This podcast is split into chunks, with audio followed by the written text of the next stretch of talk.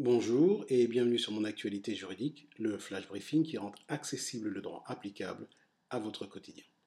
C'est le dernier volet de ce flash briefing consacré à la décision du Conseil constitutionnel relative à la loi Avia, la loi visant à lutter contre les contenus haineux sur Internet. Lundi et mardi, nous avons vu que les deux dispositions phares de cette loi ont été déclarées contraires à la Constitution parce qu'elles portent atteinte de manière disproportionnée à l'exercice de la liberté d'expression et de communication. Notons qu'en raison de la censure de ces deux dispositions, la quasi-totalité de la loi s'est effondrée comme un château de cartes dont on aurait anéanti la base.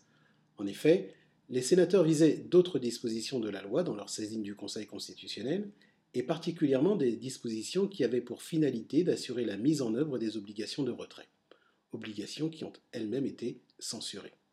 Par voie de conséquence, ces dispositions ont été déclarées contraires à la Constitution.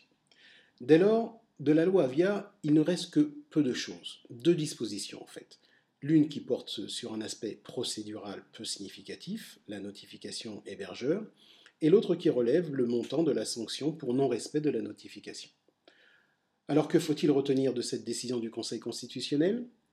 Eh bien que, quand bien même l'objectif d'une loi est de faire cesser des abus de la liberté d'expression qui portent atteinte à l'ordre public et aux droits de personnes, des abus tels que des propos haineux sur Internet, toute limitation de la liberté d'expression doit être nécessaire, adaptée et proportionnée. D'ailleurs, le Conseil constitutionnel a souligné combien la liberté d'expression est primordiale, et ce en rappelant dans sa décision que la liberté d'expression et de communication est d'autant plus précieuse que son exercice est une condition de la démocratie et l'une des garanties du respect des autres droits et libertés. C'est la fin de ce flash briefing. Je vous remercie de votre attention. Très bonne journée à tous.